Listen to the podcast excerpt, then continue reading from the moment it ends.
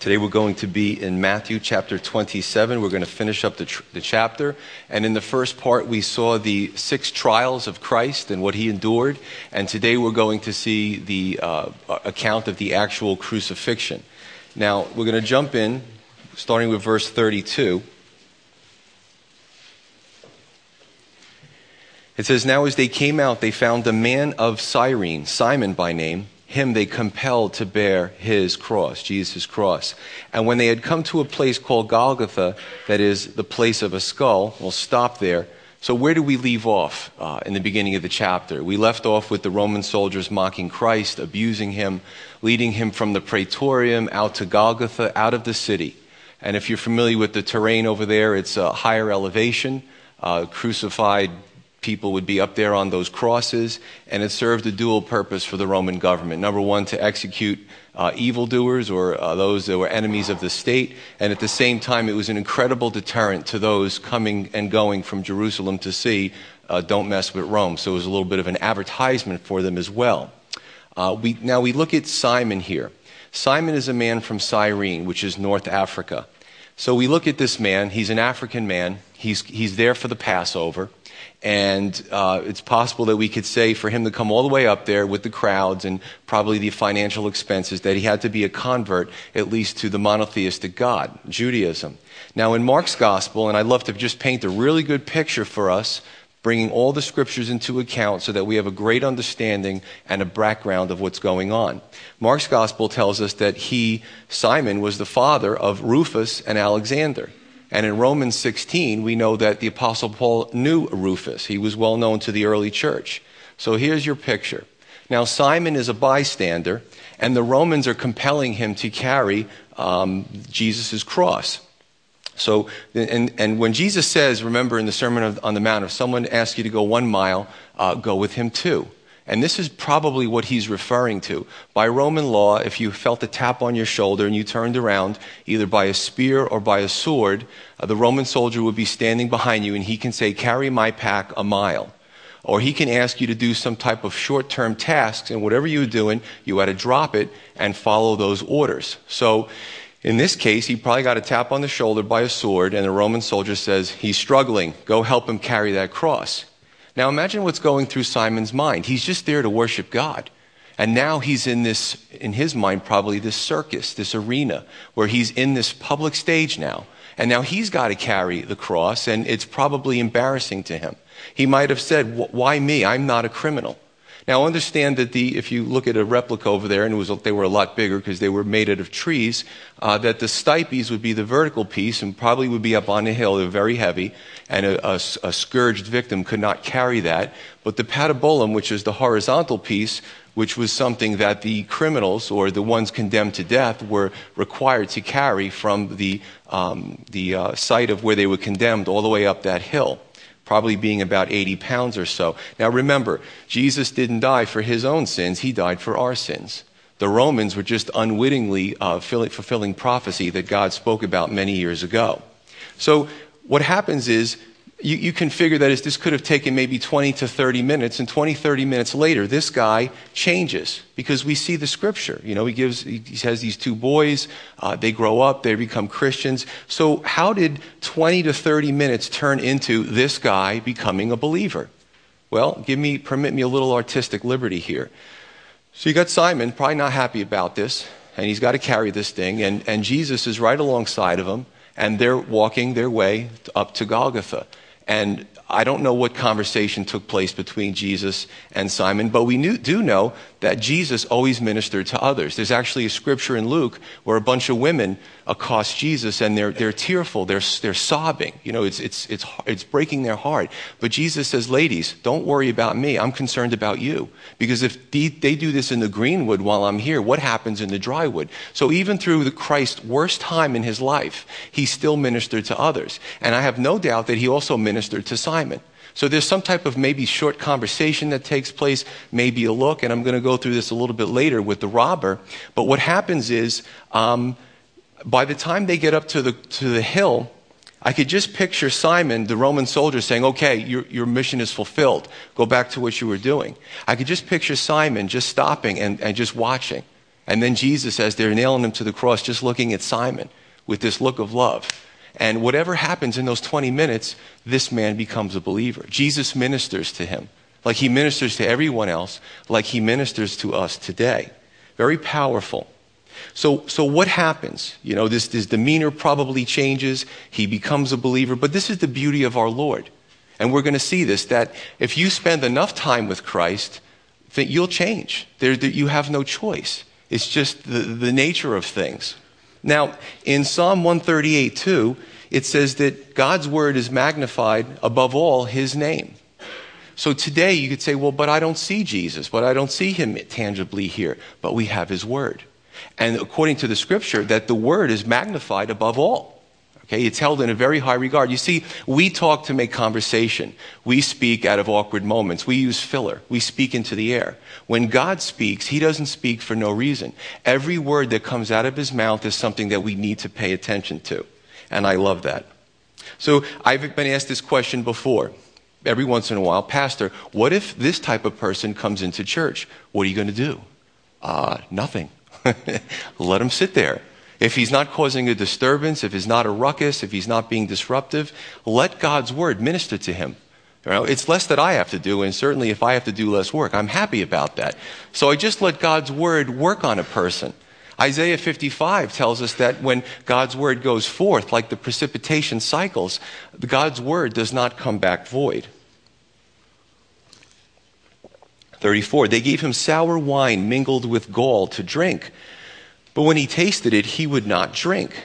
Now, if we take all Gospels into account, which I like to do, there was a few ingredients. The different other Gospels have other ingredients mixed in here. So this is a concoction. It's an analgesic. It's an act of mercy. And it was also prophesied in Psalm 69:21 uh, many centuries before. Now, again, we can see this. You know, in, in Florida, when they had the electric chair, you would always see somebody would get electrocuted. They would have a group of pro capital punish people, uh, punishment people, maybe mocking, like you would see here, and, and rejoicing. And then you would have another group, a separate group of those who were sh- trying to show an act of mercy. But what they would do is usually the ladies, they would mix this potion up with sour wine and gall and a few other things, and they would take a sponge and soak it. And then they would take a, a, a reed and, and push it through, and then they would hoist it up to the person being crucified. And what they would do is they couldn't touch it, they couldn't take a cup of water, but they would, uh, with their mouths, they would latch onto the sponge and suck that stuff in so it would cause them to numb some of the awful pain of crucifixion understand that the nails would go through probably the carpal bones and uh, compress or, or sever the median nerve, which would send shock waves up the arm to the shoulder to the neck. And then with the feet and the ankles, there's the anterior tibial nerve that goes down the leg and runs in front of the ankle. And when you would stick a spike through that, it would send shock waves through the leg. So couple that with the suffocation factor and the pain and the scourging, it was a brutal, brutal way to die. However, Jesus would not take the potion. You see, in our culture, we're so uh, unused to that because we are, I hate to say, Americans, we're a pill popping generation. We pop a pill for everything.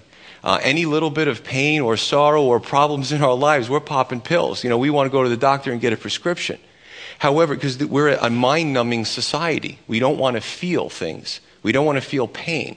However, Jesus Christ Hebrews 12:22 says, "For the joy set before him, the fact that we would be saved through this act of crucifixion, uh, that taking the sins of the world upon him, it says that he endured the cross and he despised the shame. You see, Jesus wanted to be fully aware of everything that was going on. When he died for our sins, this was a once in eternity. Think of how long eternity is. You know, there's not enough zeros at the end. It just keeps going. Uh, so for once in eternity, Jesus Christ had the opportunity to love us so much that he died for our sins. He wasn't going to let anything cloud his thinking, his judgment, his feelings. That's how much he loves you and I. Okay? Very important to understand. And I'll tell you, I do come to strangers and strangers come into this church and ask me questions and about God's love and I, you know, I talk to them like I've always known them. I talk to them about how much God loves them. I talk to them about how important they are, how unique, how special. And some of them look at me like I'm crazy. They're like, You don't even know me, you just met me. And my response is, I don't have to know you because I, all I know is what God's word says about you. You see, I'm here to show you. I'm here to take your little hand and take God's big hand and put them together because that's what He wants from us. He wants that reconciliation. So I don't have to know what your past is. I don't know how, what, what kind of person you are. I'm a sinner too. But I do know what God's word says about you and how He feels about you. And we can see that by what He did in the crucifixion. Verse 35. Then they crucified him and divided his garments, casting lots that it might be fulfilled which was spoken by the prophet. Quote, They divided my garments among them, and for my clothing they cast lots. So they cast lots for his clothing. Probably the Roman soldiers didn't get paid a whole lot, and this was one of their uh, trophies that they would take maybe the jewelry or the clothing. But it's interesting, Psalm 22, 18 tells us that this would happen. I just want to stop for a minute because this portion, it's only half a chapter, is filled with, with, and I keep saying Psalm 22, I'll go into Isaiah 53. These are all fulfilled prophecies. Now, let me just, let's think about this for a moment. We're talking 800, roughly eight centuries ago in Isaiah 53, and a millennium ago, uh, with, or from that point in Psalm 22, or many of the Psalms. So, how is that, how does that register to us. And I say these, throw these numbers out. Yeah, yeah, Pastor Joe, that's really nice. We, our country is not even 300 years old. Do you realize that? When we think of the Revolutionary War and we see the movies about it, their clothes were different, their warfare was different, their relationships were different, right? Uh, their farming versus industrial. And we say, wow, that was an eternity ago. That's not even 300 years ago. So let's think about us as Americans. Now add another 700 years on that, and God says, well, let me, this is how God does prophecy. He goes, let me tell you what's going to happen tomorrow. Let me tell you what's going to happen next year. Let me tell you what's going to happen a thousand years in the future. So we actually get the benefit of seeing a lot of these prophecies fulfilled. He was speaking about crucifixion when crucifixion didn't exist. You realize that? I mean, he speaks about, God speaks about things in his word, about technology today. And I submit to you satellite technology in, in the book of Revelation where everyone on the earth sees an event at the same time, not possible before satellite technology. How does that happen? The earth is round. The, the naysayers years ago might have said, see, the Bible's full of inconsistencies. That's impossible. Okay, well, in our century, it is possible.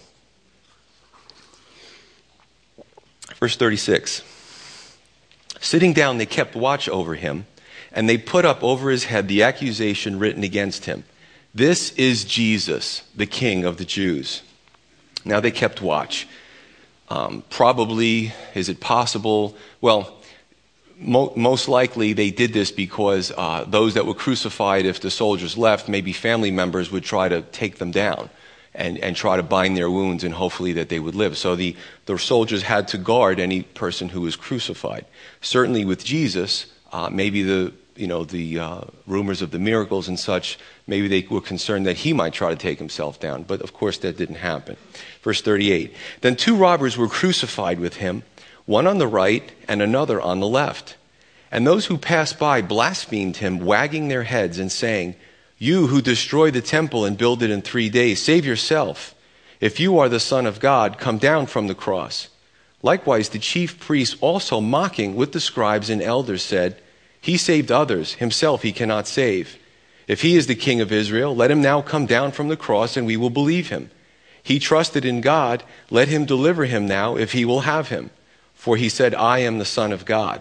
Even the robbers who were crucified with him reviled him the same thing. So you have these, and we're going to go over, um, we're going to speak about the bystanders.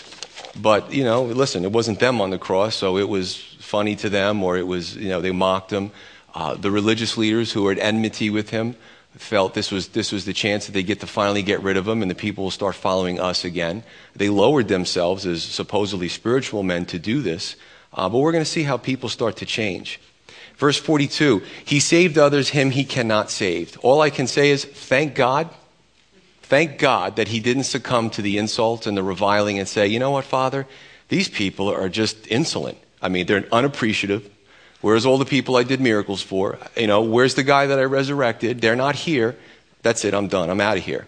But he didn't, right? He took the abuse. Imagine God of God of gods, God, uh, you know, the one who created everything, is hanging on a cross. When we really start to think about that, we realize, I'm so glad. You know what, we know what kept him on that cross? It wasn't the nails, it was his love. His love was the glue that plastered him onto that cross for you and I. It's good stuff to look at. I do want to look at one of the robbers now. We see that there was two robbers, and apparently they start off reviling him, and they, you know, mob mentality. The crowd is shouting. There's these two guys on the right and the left. They're shouting insults. But I want to show you something about a change of heart of one of the robbers. Turn with me, if you will, to Luke 23, starting with verse 39.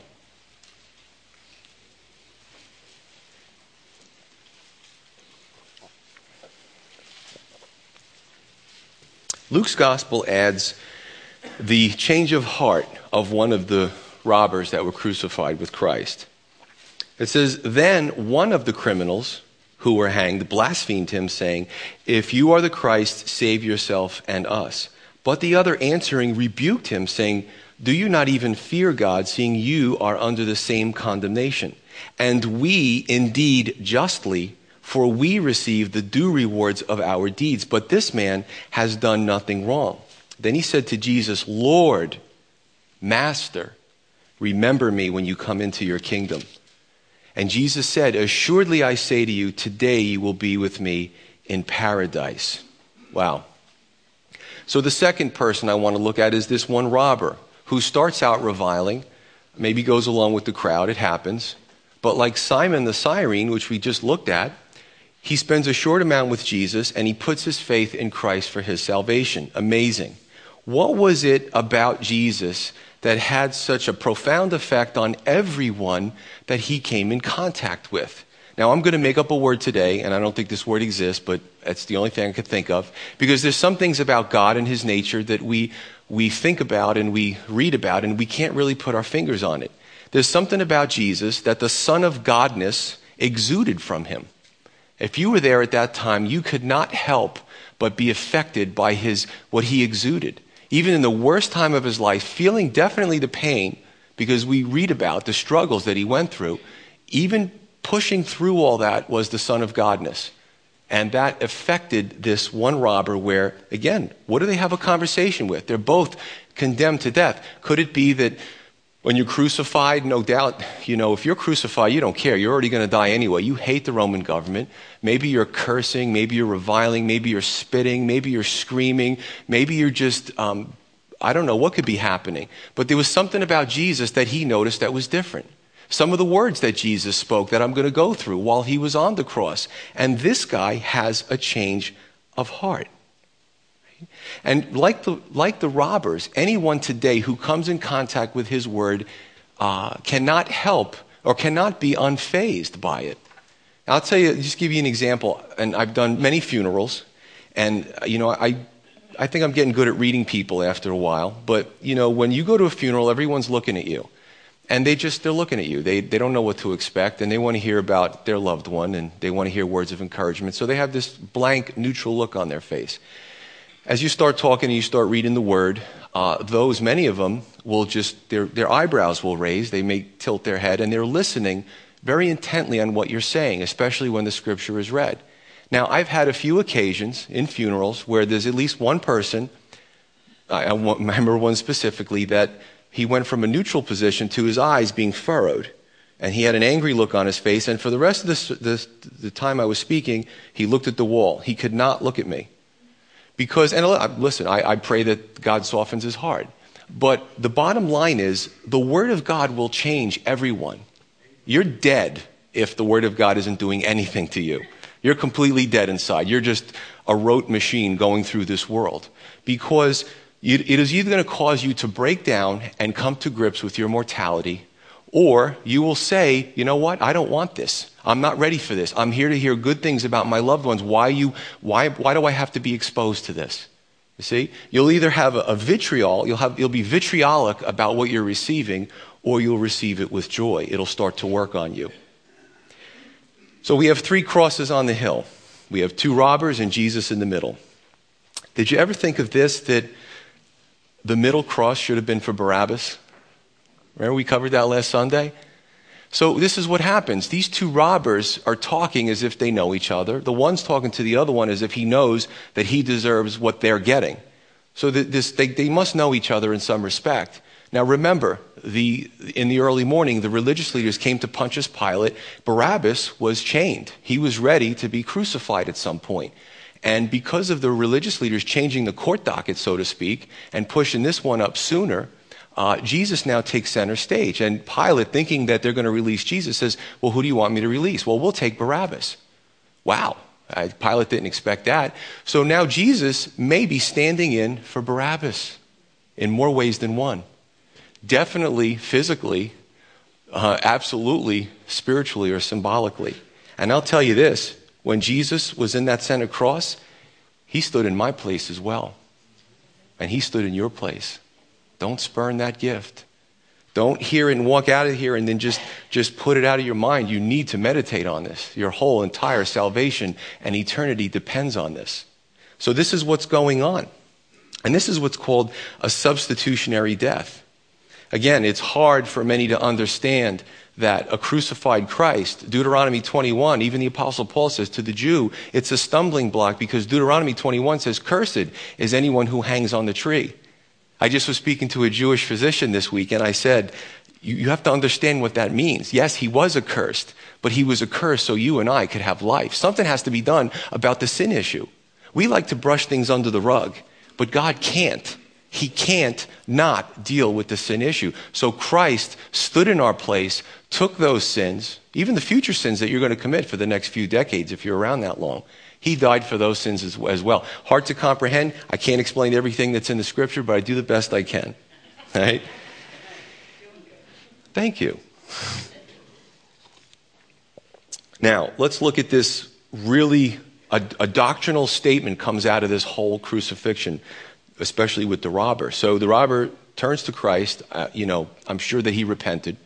Uh, he asked Christ about taking him, you know, for, for, for salvation, to be with him.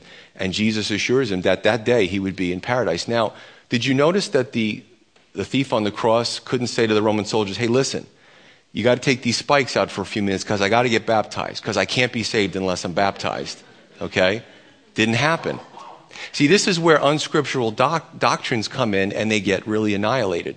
I've heard you have to be baptized. If you're not baptized, you can't be saved. Baptism is a commandment, but this man didn't get baptized and he was saved. Um, uh, salvation by works. Hey, hey, soldiers, got to take the spikes out. I got to do a few good deeds, uh, help somebody walk across the street. Then you can put me back up here. Didn't do it, right? Salvation by works doesn't work. Jesus only. Salvation through the church. You know, hey, maybe it's time that I should consider myself a Wesleyan or a Calvary guy or, you know, no, not there. What about salvation only if you're speaking in tongues. That's a, an example of your salvation. No, it's not. It's a gift. Some people have it, some people don't. So, this is really the beauty of verse by verse teaching because it takes some of these unscriptural doctrines and it shows that, you know, they just don't hold any water. This guy couldn't do anything but believe in Jesus for his salvation. That's the beauty of, of God's salvation. 45. Matthew 27, verse 45. Now, from the sixth hour until the ninth hour, there was darkness over all the land.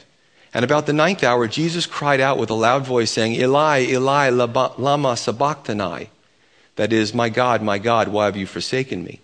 Some of those who stood there, when they heard that, said, This man is calling for Elijah. Immediately, one of them ran and took a sponge, filled it with sour wine, and put it on a reed, and gave it to him to drink. The rest said, Let him alone. Let's see if Elijah will come to save him. So Jesus, when he cried out again with a loud voice, yielded up his spirit. Now understand, this wasn't what we understand uh, PM, 9 p.m., 6 to 9. It was, in their time, um, it was from, from 12 to 3. Right? They, they quartered the day. It wasn't like the way we start our days. They really started their days uh, from like 6 a.m. or when the sun would come up. So, some have tried to explain this, but the truth is, this was uh, the time period of a full moon, so it couldn't have been of an, an, eclipse. Now, some will, again, try to explain it away, well, by natural events, but there was nothing, if you go um, there's a, program that you can get on your computer, and you can go back literally 2,000 years and look at every day and see what the constellation looked like. No eclipse, nothing there. Uh, you can't explain it away by natural means. I would just say God was angry, and he had every right to be angry. And he said to them, basically, or I'm paraphrasing, I don't want to speak for him if it's not in the scripture, but you want darkness? Here's darkness spiritual darkness. This is a reflection of who you are. It's bad enough that he has, the Son of God, has to be humiliated, but now you're going to mock him on top of it? Remember, God is a God of love, but he is also a God of justice. God of justice. And we know even before the 10th plague of Egypt that was, there was darkness in the land. So, so dark that it was painful.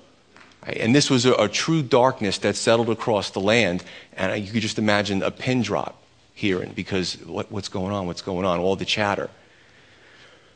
Now, even the atheist today who likes to, you know, have the free speech and have the, uh, to, to be able to say things without immediate judgment, uh, they're enjoying God's creation.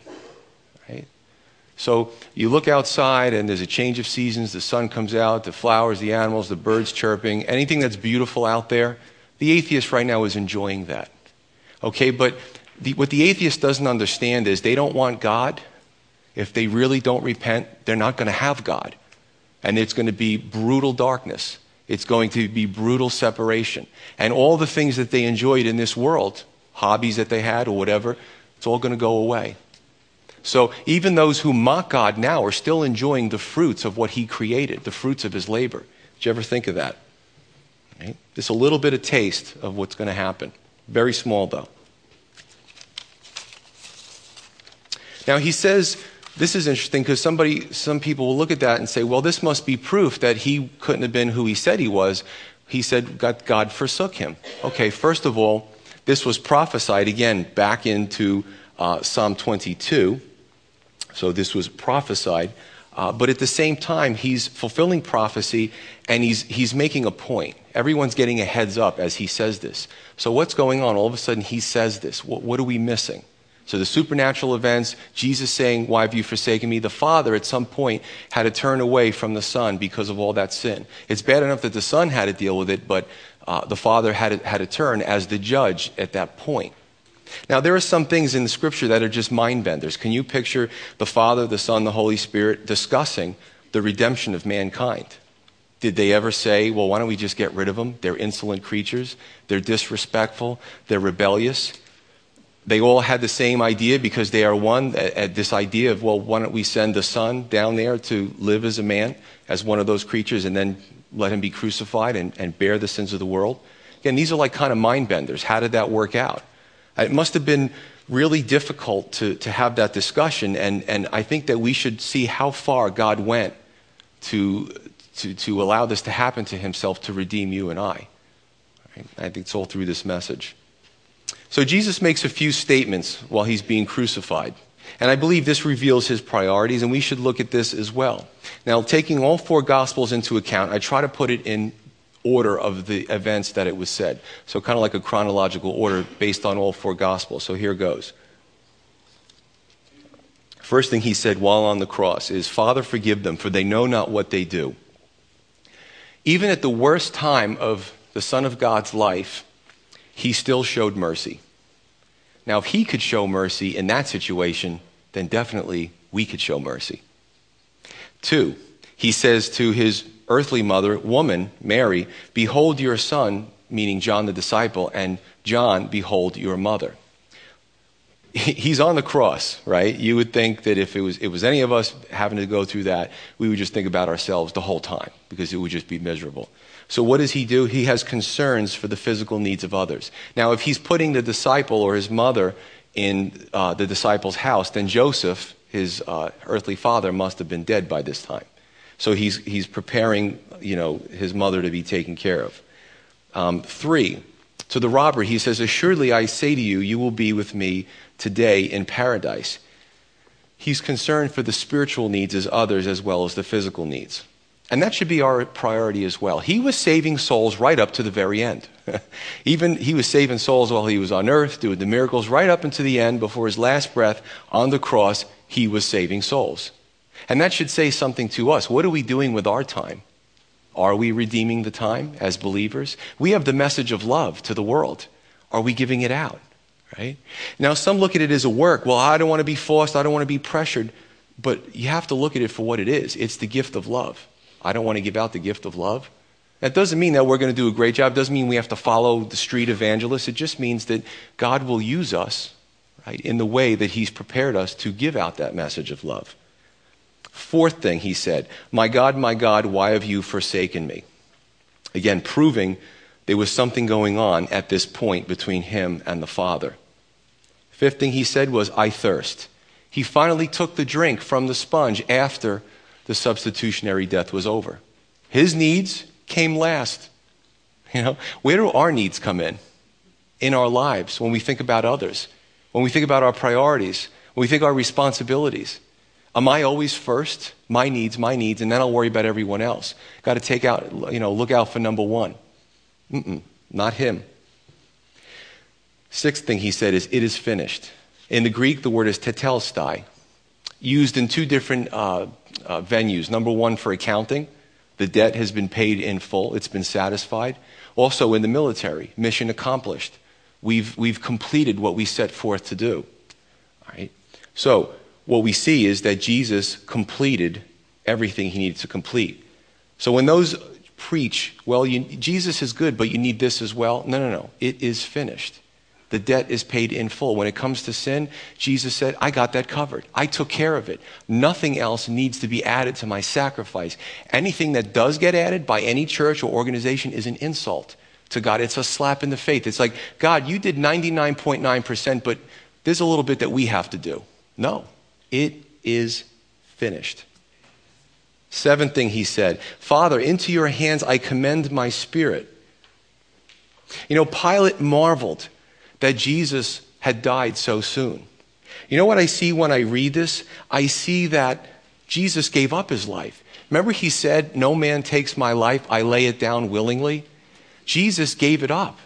So when the substitutionary death, the substitution, you know, the penalty for our sins was paid, there was no reason for Jesus to be on that cross anymore. He's like, Father, I commend my spirit. He had the power over his life, and he had the power over his death. That's why the soldiers didn't have to break his legs to stop him from pushing up so that he could be suffocated to death. And that's what happened to the other ones. The Bible was clear, it was prophesied that his legs would not be broken.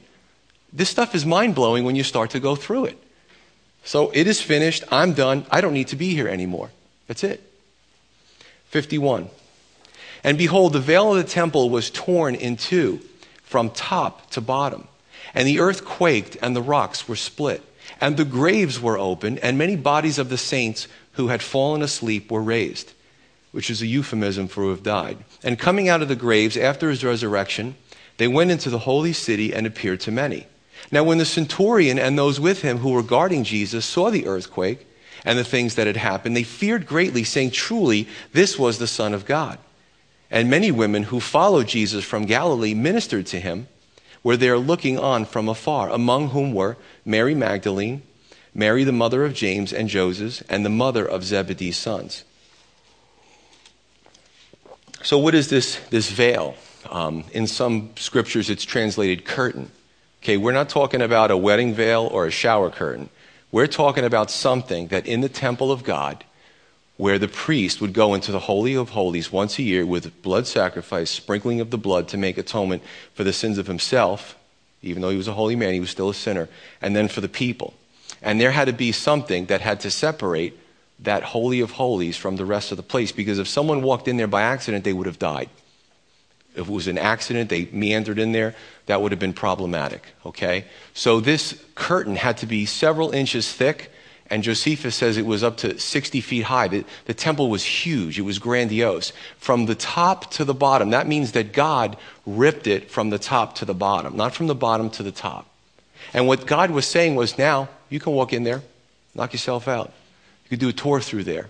Because when my son died on the cross, you don't have to go in there anymore with the blood of lambs. That was only a type of the ultimate sacrifice where Jesus, as the ultimate high priest, offered himself as the priest and also as the sacrifice, fulfilling both roles.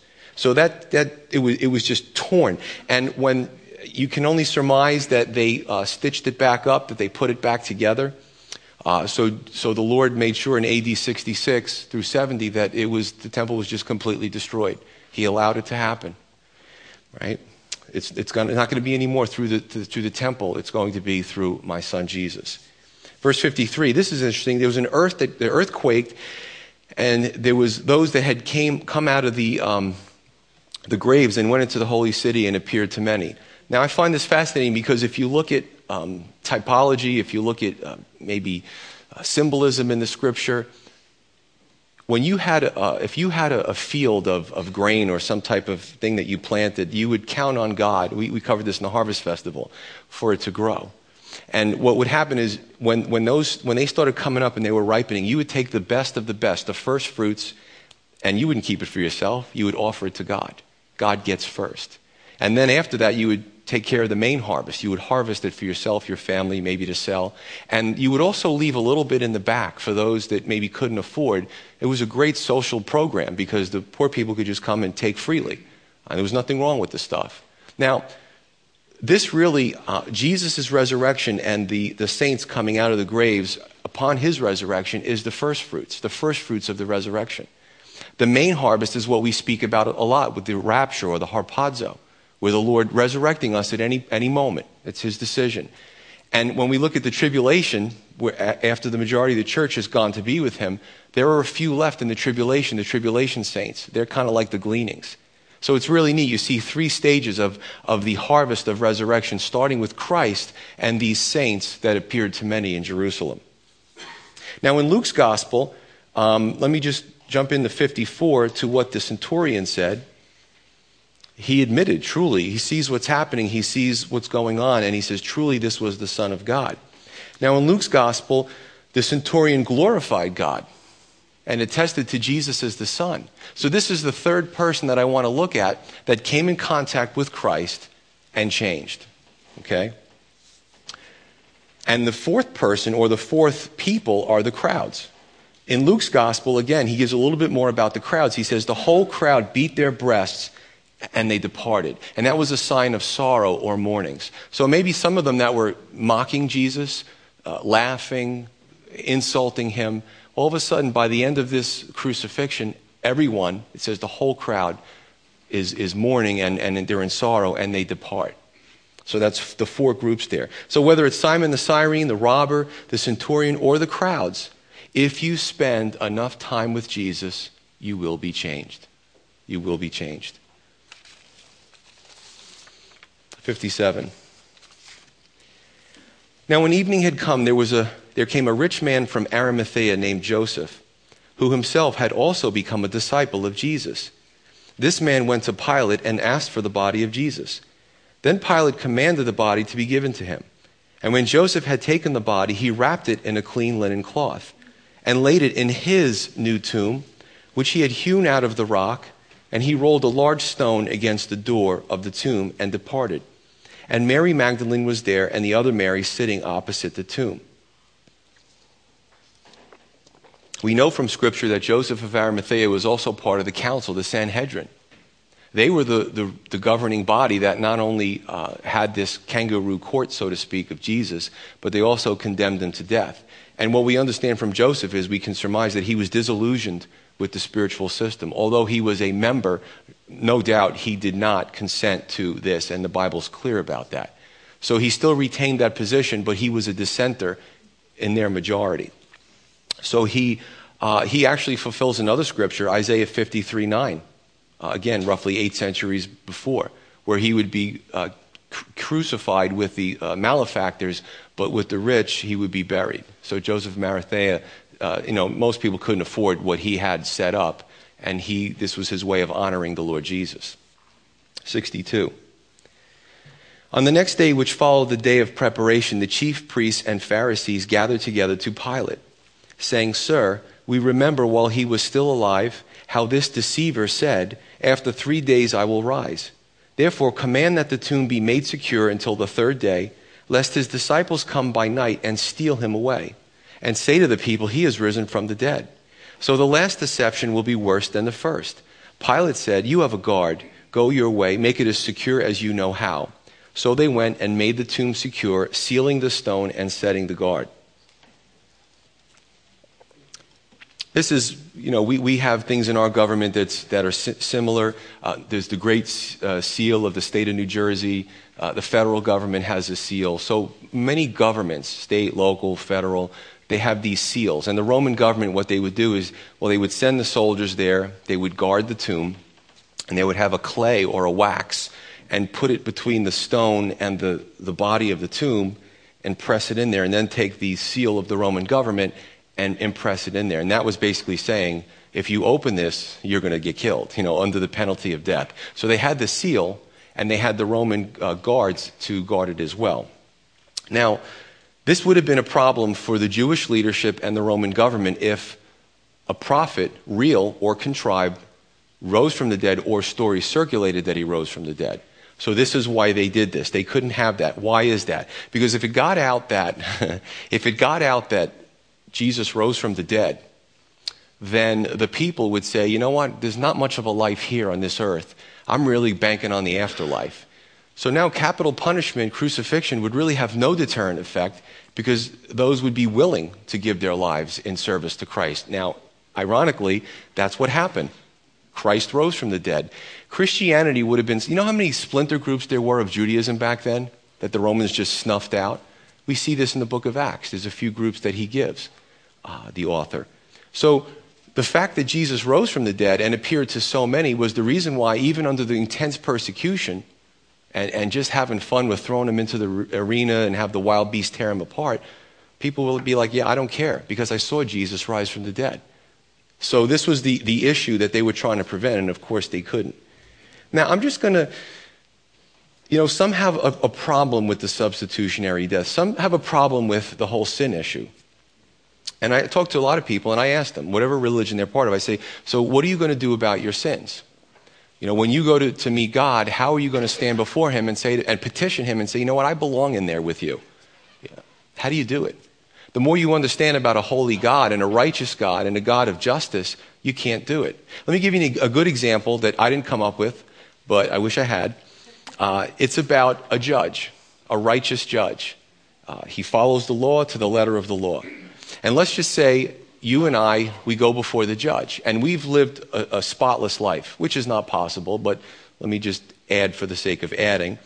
And you go before this judge because one point in your life, somebody got you so enraged that you lost control and you beat the person up and they fell and hit their head and they died.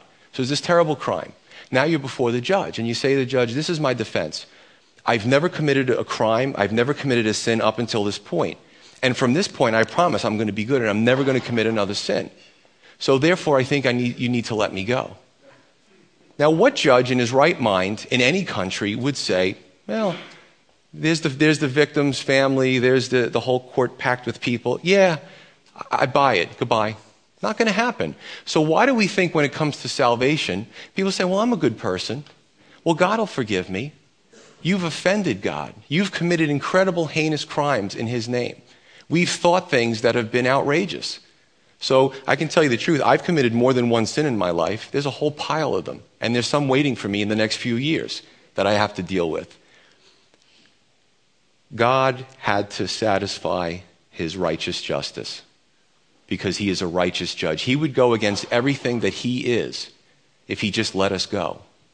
So there had to be a payment for that sin. And Jesus provided that payment. We couldn't even hang on the cross because we're stained with sin. It would have had no effect. It had to be Jesus. So I'm just going to say this that the Bible says that you are dead in your trespasses and sin unless you've trusted as, Jesus as your Lord and Savior. Simon the Cyrene changed dramatically in only maybe a half an hour's time. The robber changed dramatically in maybe only a few hours.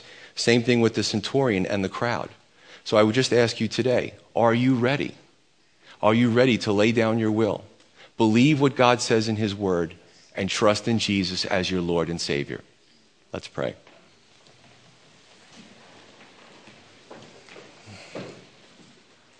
Father in heaven, Lord, we, we thank you